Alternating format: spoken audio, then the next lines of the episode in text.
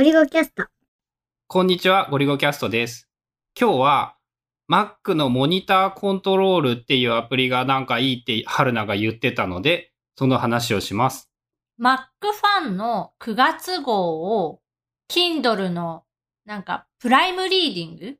で読んでて、そこで紹介されてた Mac 用のアプリ。何ができるやつなん？外付けのモニターの明るさとか音量の調整がその Mac 上でできるっていうアプリ。そう。多分ね、iMac とか MacBook とかを単体で使っている人は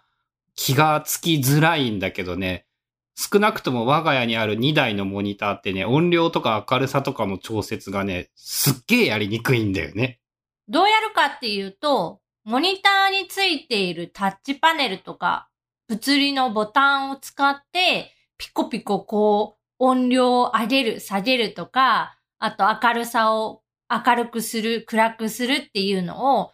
一個ずつ調整しないといけない。で、その大体のモニターがやっぱボタンが必要最小限しかないので、音量だけを上げよう下げようとしてもワンタッチでいけないんだよね。音量を上げる項目に移動して、音量、そこからようやく上下のボタンで音量を変えられるみたいな。さらに春菜が使っている エルジー の よんケー の アイピーエス モニターっていうのは、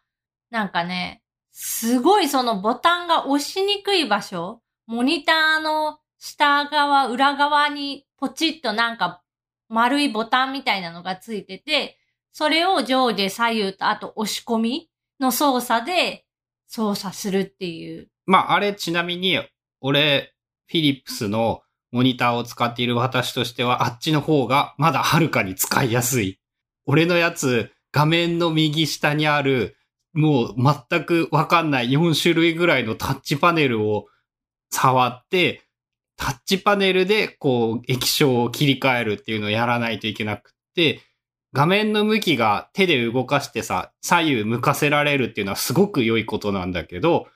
慣れないうちは簡単にその時に電源ボタンに触れてしまい、モニターの画面が消えてつけるのにいっぷんぐらい時間がかかるっていう地獄のような苦しみを味わっていたりする。まあそんなわけで、春菜は今 Mac、使ってる Mac が Mac mini っていうこともあって、まあ絶対その外付けのモニターにつながなければならない。で、そこで初めて、その音量調節も、まあシステム上で Mac 側で調節できるものならまだいいんだけど、なんかその Mac 側の音量を最大、まあ YouTube とか何でもそうなんだけど、そっちの音量を最大にしても、なんか音がちっちゃいみたいな時があって、そういう時は、モニター本体の音量を上げないといけない。めんどくさいよね、あれ。で、普段そのモニターについてるスピーカーっていうのがあんまり良くないから、音量を大きくするともうひどい音割れっていうか、まあひどい音なので、かなり小さめに設定してるから、ものによってはそのパソコン上での音量を最大にしても全然音が聞こえなくて辛い時がある。パソコン上ってあの、ブラウザで見る YouTube のアプリ内のボリュームってこと？とか、Mac 側でもその、音量コントロールっていうのができる。全体のコントロール？うん。で、Mac からは普通、そのモニターの音量調節っていうのはできない。できないよね。なんか、基本的には。で、それをできるようにしてくれるのが、その今回入れたフリーソフトウェア。あ、フリーで落とせるやつなんだ、それは。Mac Apps とかには置いてないんだけど、GitHub から直接こうダウンロードする。GitHub でパッケージ落としてくるとかっていう、なかなか今時やね。で、Mac ファンにその新しいソフトウェアみたいなところで、フリーウェアみたいなやつで紹介されてて、キューアール コードがついてたから、その キューアール コード読んで、みたいな。めっちゃ便利だった。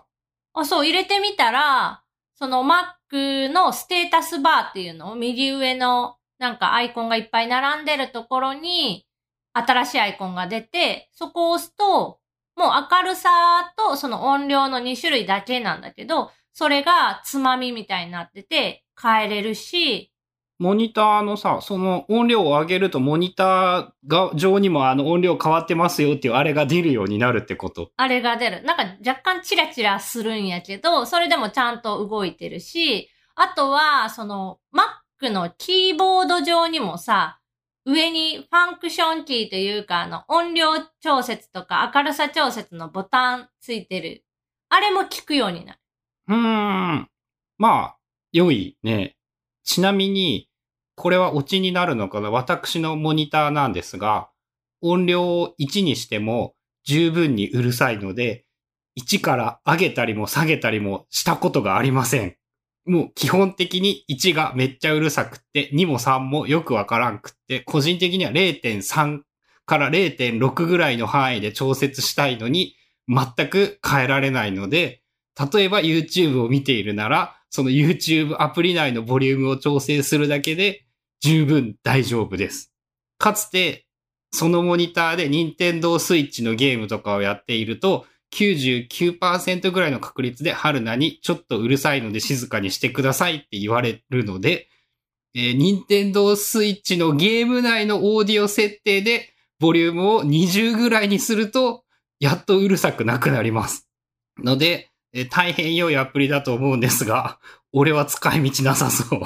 まあ、そういう人もいるかもしれないけど、MacBook Pro をクラムシェルっていうのは、あの、閉じた状態で、まあ、外付けのモニターとかにつないで、そっちで使ってる人とか、Mac mini を使っている人。まあ、別にクラムシェルじゃなくてもいいと思う。最近俺ね、あの、春菜が iPad 用の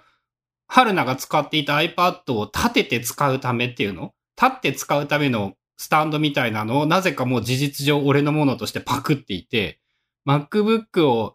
開いて横側に置くっていう使い方をするようになって、もうね、音とかもね、まあ基本的にはもうイヤフォン、AirPods からしか音は出さないんだけど、そうじゃなく、万が一音を出すときもモニターではなく MacBook から音を出す。音の場所はめっちゃ右で違和感があるんだけど、モニターの音に比べればはるかに聞き取りやすく耳に優しいちゃんとした音なので、あ、Mac ってやっぱあらゆる Apple 製品あらゆるものをやっぱちゃんとまともな音で再生できて素晴らしいなって思う。その意味で言ったらね、もう iMac 最高だった。あ、あれは軽く音楽かけれるもんね。映画とかもあれだけでいいもんね。映画見るのに、え、これで十分やんって思って、まあ今は iMac を手放して Mac mini になっちゃったから、えー、iPad Pro が今最高のその音響システムを じゅうにてんきゅう になったのもあって。そういえば じゅうにてんきゅう になったっていう話をしていないので、次回その話をしましょう。そうですね。iPad Workers では、その、なぜ乗り換えたかとか、どういう経緯で乗り換えたかみたいな話全部公開済みだけど、ポッドキャストでは何も喋ってないね。ので、次回、初めて次回の話をした気がするけど、その話もしようと思います。